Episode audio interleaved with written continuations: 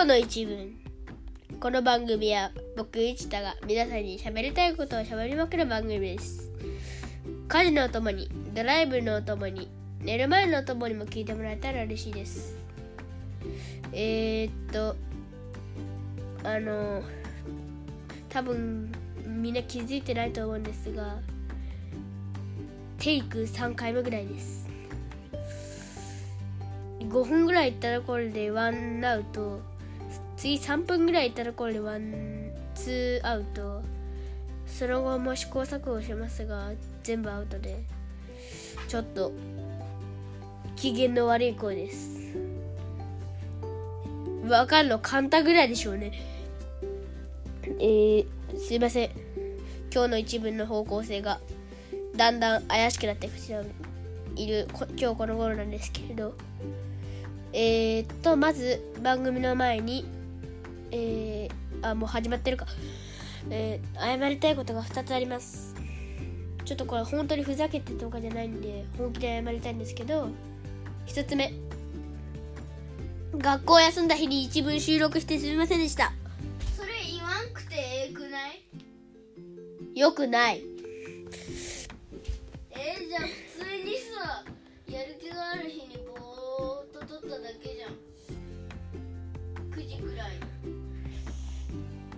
はい。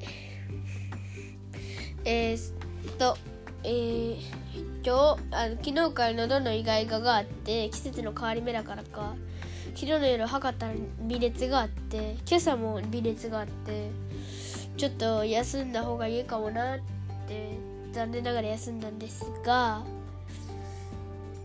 でのお昼前ぐらいには元気になってその後安静にしてました。ずっとドラマと映画交互に見てました。すいませんでした。そして2つ目。えー、っと一部の収録を遅れてすみませんでした。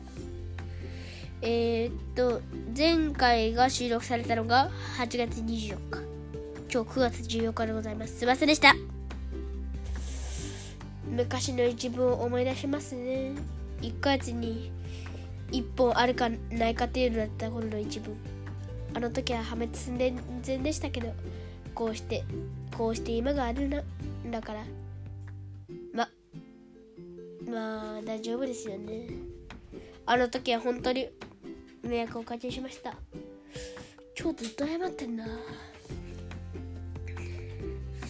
えー、っとまあこれは裏側の事情なんですけど言っちゃうとあの一文9月あの8月末とか9月の最初とかに撮ったんですけどまあまあ母ちゃんもまあなかなかいい回だったよって言ってくれたんですけどまあ誰かが聞く前に停止できてよかったんですけどちょっと問題発言を起こしちゃって別に下ネタとか暴言とかじゃないんですけどあのー、ちょっと一部の方がちょっと傷ついてしまうような自分でも分からなかったんですけどちょっと発言してしまったんでやっぱり一文的にもこれは載せれないっていうことで残念ながら幻になったエピソード63.5がありました。えー、っとレベル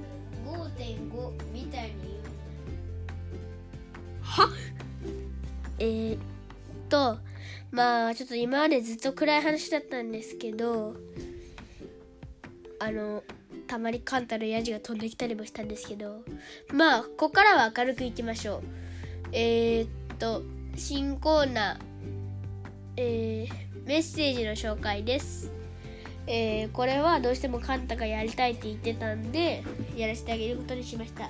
カンタさんお願いしますちなみにこれは僕がいる回限定です。はい。番組冒頭メッセージの紹介。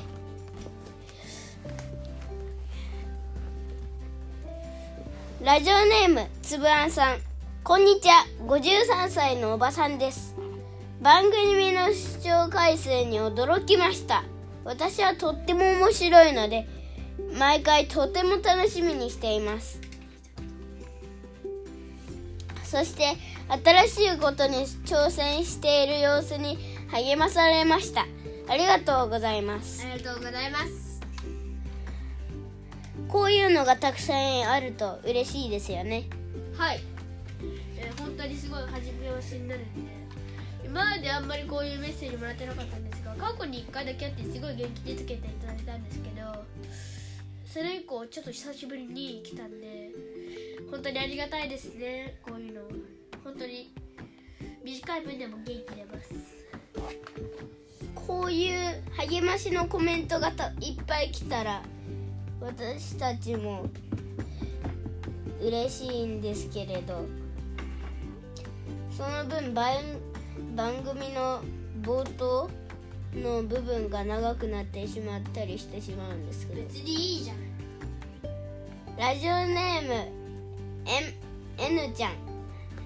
凱旋門いいな。登りたいな。結局エッフェル塔だけなの。登ってたのは。てんてんてん。これね一田の友達が送ってきてくれたんですけどペンネームが本名でちょっと隠しました。ラジオネームだ。えー、っとなんか最近ちょっとパリから離れちゃった子なんですけどなんかこういうメッセージもらうと嬉しいなーっていう感じになります。ありがとうございます。離れてもそれでも好きで今も G メールでやり取りしてます。もうそういうのいいから。すいません。今のことは忘れてください。ちょっと一文に恋愛事情を持ってこないでくれる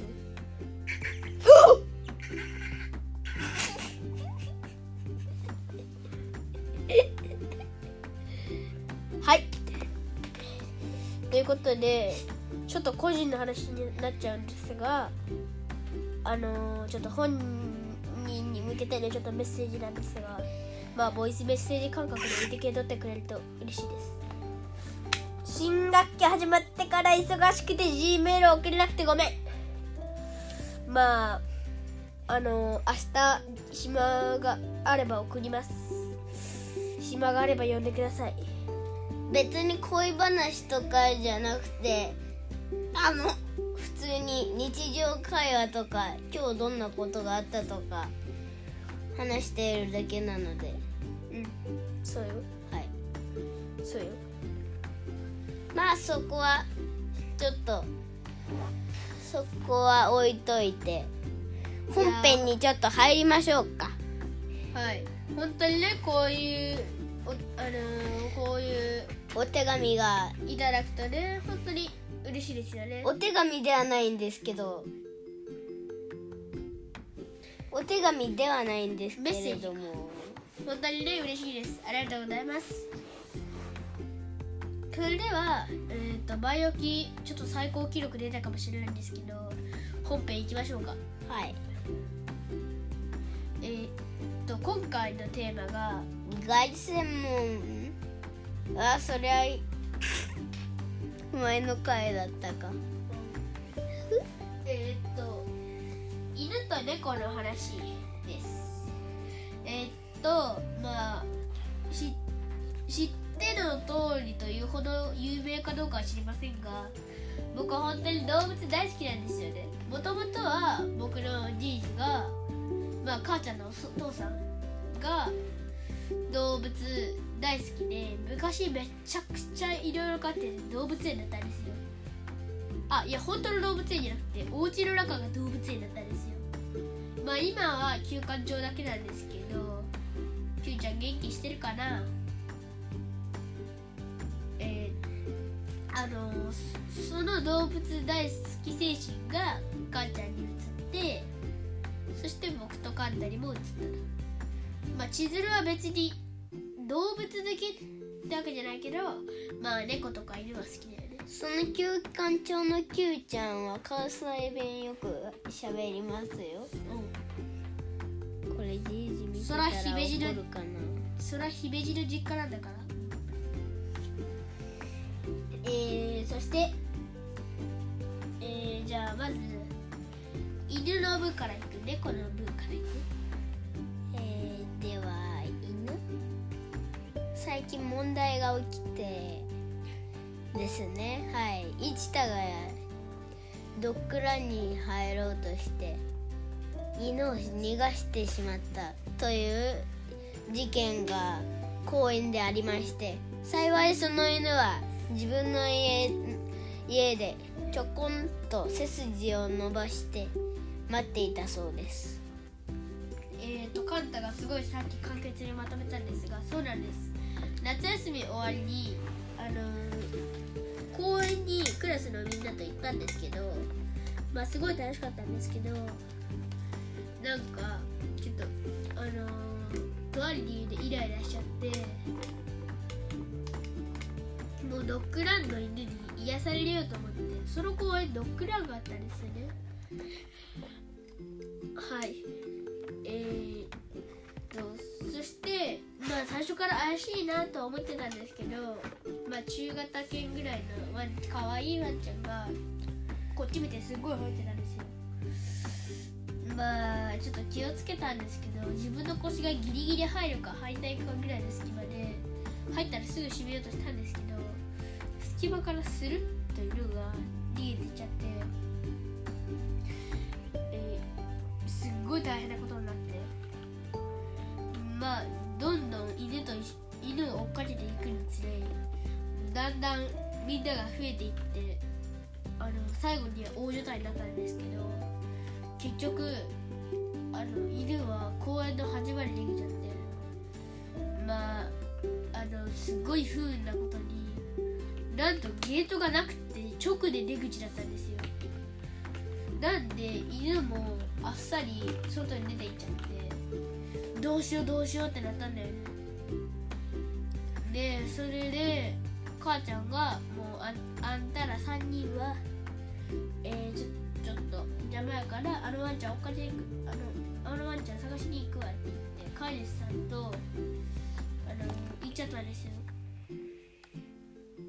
あのでしばらくあの車にはねられてないかなとか行方不明にならないかなとかすごい心配になったんですけどあの最終的に母ちゃんああの探しに探した末飼い主さんのお家の目の前ですっごいいい姿勢で座っとったらしいです。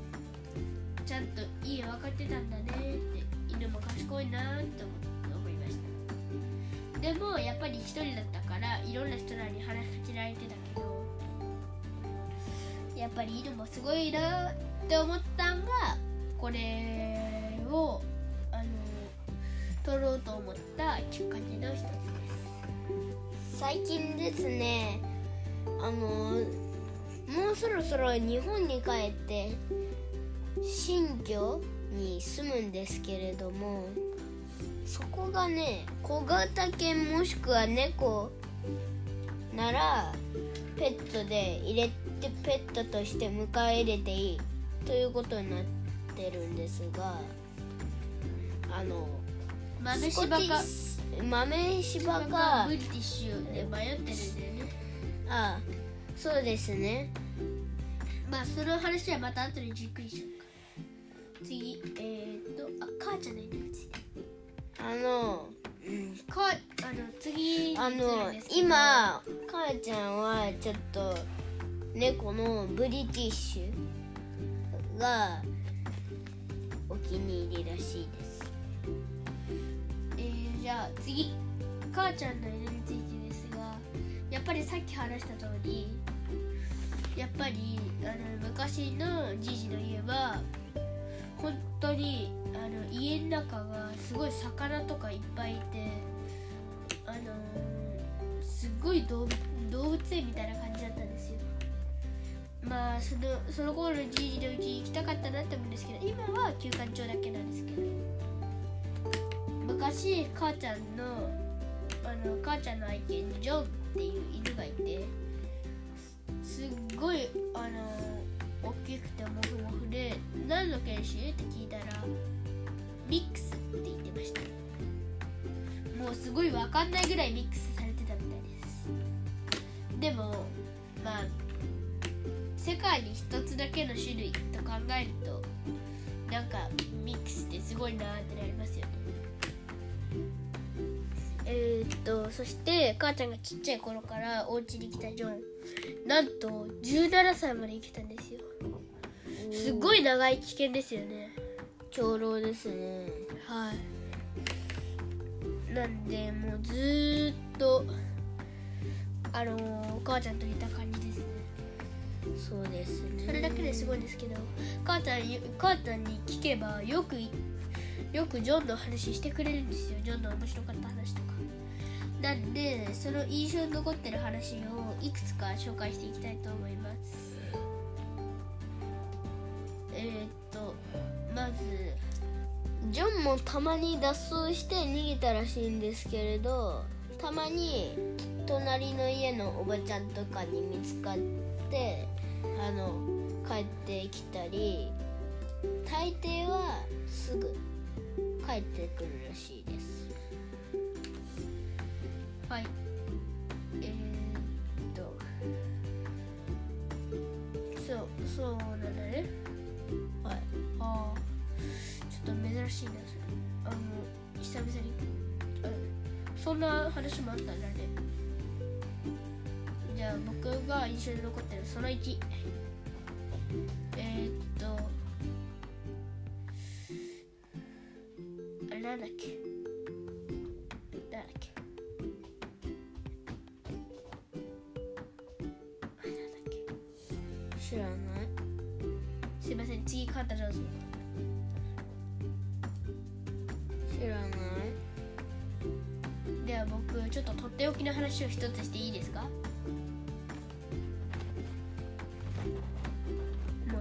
僕たち全然ダメだな。すいません。ちょっと病み上がりなんで。えーっと母ちゃんはやっぱりジョンと一緒に行ってきて母ちゃんが大学出て社会人になるまで行ったんですよ。あのー残念ながら僕とジョンが会えることはなかったんですがまあ妊娠中にねジョンは行っちゃったんでまあ僕が生まれ変わりなのかなって考えると面白いですよね。いや面白くないか。まあ生まれ変わりが僕だったら頑張って生きようと思います。まあ僕じゃなくても頑張って生きようと思います。えっ、となんで父ちゃんと付き合ってる時も、まあ、ジョンはいたわけですよ。でまあ最初はジョンもオスやからあのーすごい威嚇しとったんですけどあの父ちゃんとジョンの写真もいっぱい残ってるんですけど全部嫌そうなんですよね。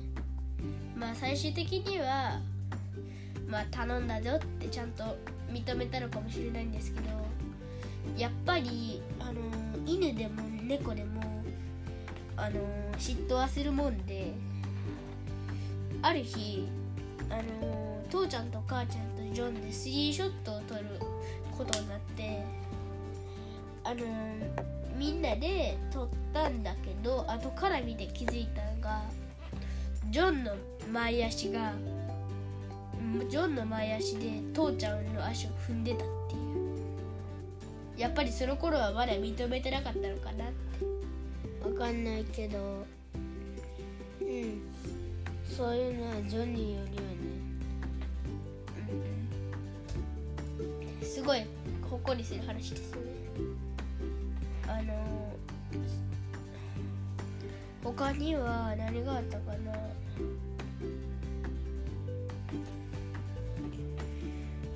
あそういえば母ちゃんのスマホにあのちょっとですけどジョンの写真とかが残っとってで珍しいとことにどうあ奇跡的に動画も1本残ってて見てみたいですけど。ジョンお風呂その動画が、まあ、母ちゃんの実家で母ちゃんとジョンがおってジョンお風呂入ろうって言ってるのにすっごい威嚇してきててあ見たこれ見ただけであジョンお風呂嫌いやったんやなってなりました。ジョンお風呂入ろうなお風呂入ろうルルルルルルルごいあの怒ってました。それだけでもうジョンはお風呂が嫌いなんだなって一瞬で分かりました。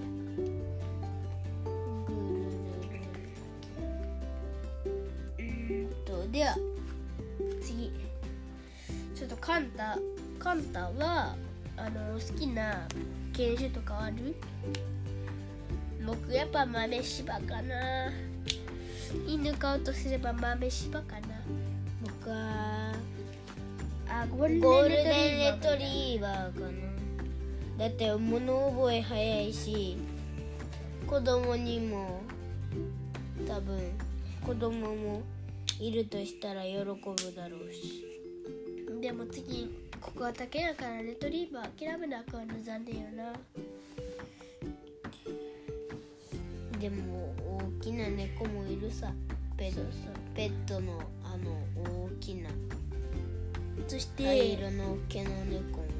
そしそして日本帰ったらペット飼おうかなみたいな話になってるんですけどやっぱり僕はいまだに豆柴推しで小型犬ってことになるんですけどやっぱ柴犬秋田犬が可愛いんですよね。であの黒い豆柴とかが可愛いなって思って黒豆ちゃんとかあずきちゃんとか考えてます名前やっぱり大体そういう豆の名前ですね。ペットペット飼うってなったらそういう想像が楽しいですよね。一本松くんとかどうですか？恥ずかしいわ。えー、ログタウンか。すいません。ちょっとちょっとマニアックな話出てしまいました。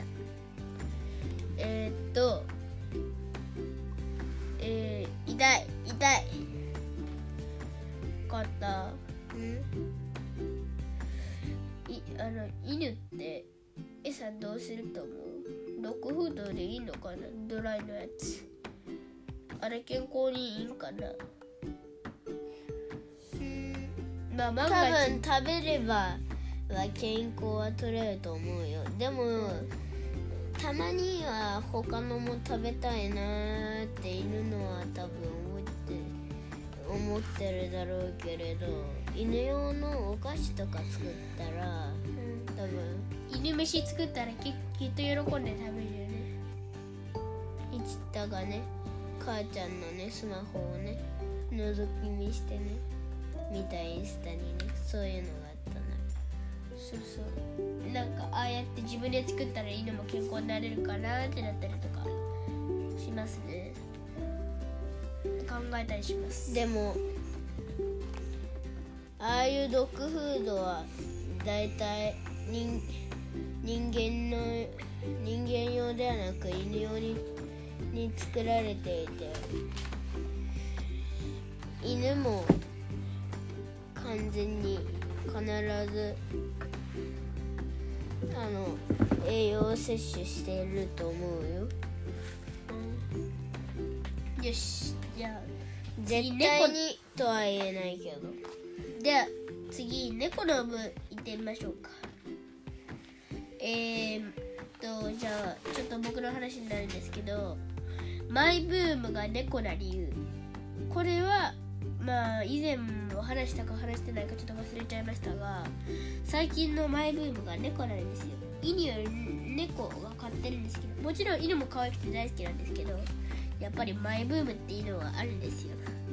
そのマイブームが長いこと続いてて猫なわけは一文で昔話したであろうシャメロカフェっていう、ね、フランスの猫カフェに行っているんですよ。猫がいっぱいいる可愛らしいカフェででそこで猫の魅力に気づいちゃって犬はいろんなところで散歩してるからわかるけど猫ってあんまり見かけないんですよねパリでたまに見かけるけど。だから断然犬派だったんですけどちょっとこの出来事がきっかけで猫の素晴らしさに気づいてしまってそこが始まりです。あとは猫は液体という YouTube に YouTuber がいるんですけれどあも、の猫の日常をね公開している YouTuber があって前はちょっとハマってましたね。前はちょっとはなハマってましたね今ね「猫は行きたいの」あの挿絵がついた「猫言葉」っていう本が出てるんですけどその本は挿絵と一緒に偉人の名言もも書いてあるんですよ。ちょっとそこまで言ったら怒られないかな。まあいいや。まあそんな2つの出来事があってね僕は猫派になったんだけどカンタマイブーム犬派猫派。猫派？好きなのじゃなくてマイブーム。猫派？そっか。そういえばやっぱりあのじいの家にはもちろん猫もいたんですけどペペっていう名前のね。その話は母ちゃんに詳しく聞かないんですよ。あのあんま聞いてもちょっと話のバリエーションが少ないというか。なんで結構あの母ちゃんがあの母ちゃんが生まれるずっと前から生きてきとったんかなってなりましたね。だからあまあ母ちゃんとペペの思い出があんまないのかなって。でもそれでもまだまだ全然面白いお話が。あのペペはですねあの ある日庭に行ってそこでそうヘビと戦っヘビと戦ったんですけどあ戦ったというかあヘビと睨み合ってたんですけどそして下をチュルって出したら「にゃー!」ってびっくりして逃げちゃったらしいです。そして池に落ちたらしいです。勝者ヘビえ僕何もしてないけどってなったでしょうねヘビやヘビ VS 猫面白い結果になりました。ななんでまあまだまだ面白い話あるかもしれないんでまた今度母ちゃんにペペの話聞いてみようかなって思います。ペペのは話を聞こう。で一文のネタ探しに？そういうわけじゃないよ。はい猫大好きそれでは猫大好きトークのお時間です。自由に喋ってください。どうぞ。やっぱりね猫はねブリティッシュショートヘア推しなんですよ僕は。猫猫猫猫猫猫猫猫猫猫猫猫猫猫でブリティッシュショートヘアがなんで好きかっていうともふっとした毛並みともふっとした毛並みと。猫猫猫猫猫猫猫お前また一文猫入れたいなら黙りなさいよ再び一文のアシスタントとして雇ってもらいたいなら黙りなさいよ何言ってもいいって言ったじゃないですかブリティッシュショートヘアが断然猫の中では一番好きなんですけどなぜかというと可愛いですよねあのもっとした毛並みあのまんまんの中華まんみたいなお顔中華まんねあれ絶対絶対ギューってやったら気持ちいいやつ。もうぬいぬいぐるみを超えたモフモフ感がもう生き物ですよ。うんモフモフ感があるのでブリティッシュが大好きなんですカンター好きな猫の種類ある。そもそも猫の種類あんま知らん。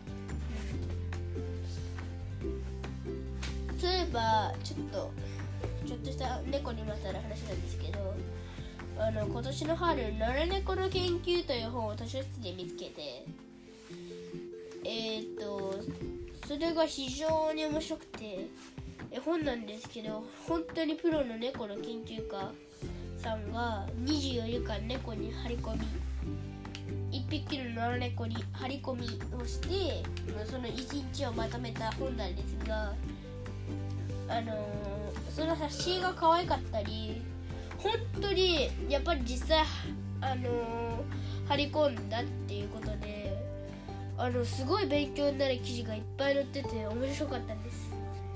猫社会のルールとかが書かれててすごく面白いので猫好き必見だと思いました。で最後の作者紹介読んでみたらえー、っとあの本当にそういう生物大学の生物学科とか卒業しててすごいなって言ったんですけどその後哺乳類主に猫科の研究を進めていてあの西表山猫とかの研究を書いた本などがあってとにかく猫科の生物を研究する人なん。ですよねえカンタあれカンタも読んだよねうん。あれ面白かったですよね。しんあの歩く場所とか餌をたゴミ箱に餌を食べるとか。自分でつけた名前あんな野良猫がいる町だったらいいですね大宮も。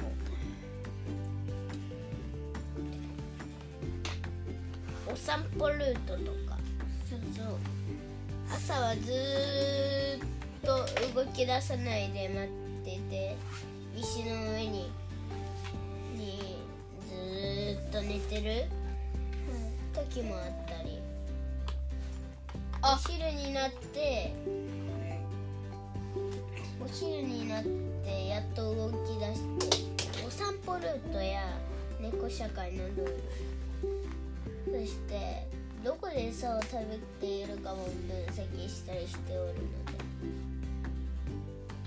そういえばこの間配られたゲの教科書見たらこの本読もうっていうおすすめの本コーナーに野良猫の研究載ってて教科書でもそうきょ紹介されるぐらい興味深い本です。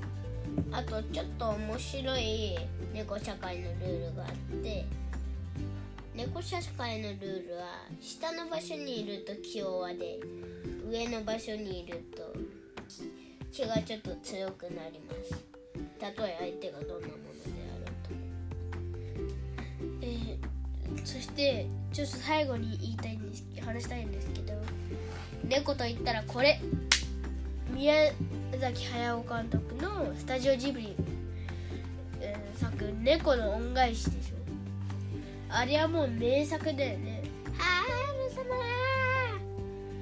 えーっとまあネタバまあ、あの2002年の映画でちょっとネタバレになるかもしれないんですけど最初だけえーっと高校生かな中学生かなのどっちでもいいや。ろあのー春っていう女の子があのみあのトラックにひかれそうな猫をプレゼント。助けたことかプらレゼントを加えた猫ね。あの助けたんですけどなんとなんとそれはあの猫の国の王子様でその夜その夜よくわかんない猫の行列が来てで猫王様という王様が直接お礼言いに来てでなんか明日には素晴らしい幸運が訪れましょうって言ってたんですけどなんかロッカーに大量のネズミが詰めてあったりね庭が一面あたり一面猫じゃらしになったりあのまた旅の匂いがついていたり。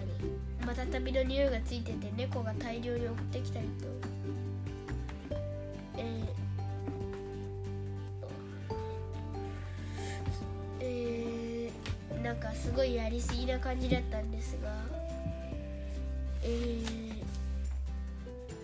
そんなこんなでもう王子様とそんな小さなことで結婚することになりまして。なんかもうあれはひどかったってあの来た猫王様のあのあの歌手にちょっとすごい愚痴をぶちまけたらそしたら「いやもうここは我々の国の意地です」って言って何が何でも喜ばせますって言って猫の国に招待するというんですよそしてその流れでルーン王子だっけムーン王子だっけんその王子様と結婚するみたいなこと言い出してまだ中学とか高校とかですよいやいやありえないありえないって言ってたんですけどもう猫王様は完全にその気でそんなわけでそんなわけでどこからともなく聞こえてきた声に従いあのあの白い大きな猫を探せという謎の声に従いあのその見つけた白い大きな猫過去横に過去横に大きな猫と一緒にあの猫の事務所という場所に向かうんですよ。あのそっからあのあのそっから猫の国に入ってすごい冒険があのあるんですけどそれがね本当に猫観察してるなって感じであのなんか本当にほっこりする描写がああのいろんなところにあるんですよ。でそれでもまあやっぱり脚本も面白いんでそのストーリーも面白いんでほっこりしたりワクワクしたりで僕一押しのジブリ映画です。本当にあのあらすじの説明が雑ですいませんでした。そしてあのーこれさ、うんあらすじじゃなくて説明じゃない？長すぎる。確かに。まああのーなまあすごいいい話なんだよね。で本当にほっこりするハートフルな映画で。えー、っとなんかカンタからの感想言わないの？僕はですねあの映画はとってもタッチが可愛くて。あの猫の立ち方とか。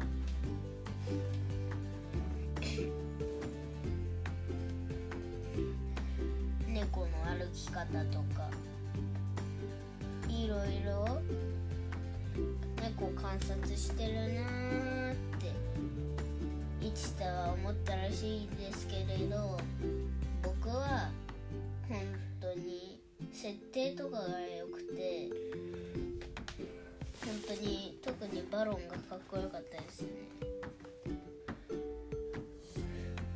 なみにちなみに96年かな？公開の「耳をすませば」をこの映画見た後に見てみるといいですよ。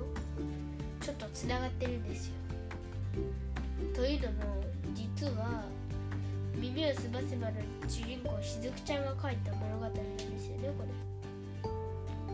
れ。ちなみにここではあのこの 2, 2つの作品では共通して出てくるバロンとムタさんっていう白い大きな猫がいます。なので耳のすませばの世界にもいた。そのバロンとあのムタさんをモデルにして書いた話なんだろうなって思います。本当にね猫の2つセットで見るといいですよ。猫の恩返しのあの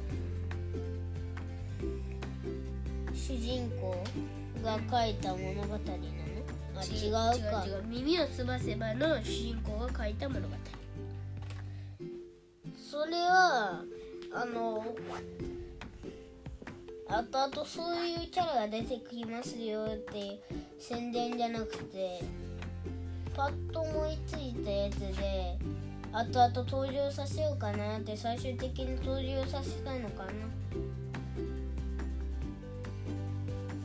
あのそういえばタイトルについてなんですがやっぱりこの作品のタイトルにもなるほど重要になった冒頭のトラックにひかれそうな猫を助けたシーンですがあそこのお礼が原因で大変なことになる。っていう猫たちの不器用さが書かれていてすごくほっこりします。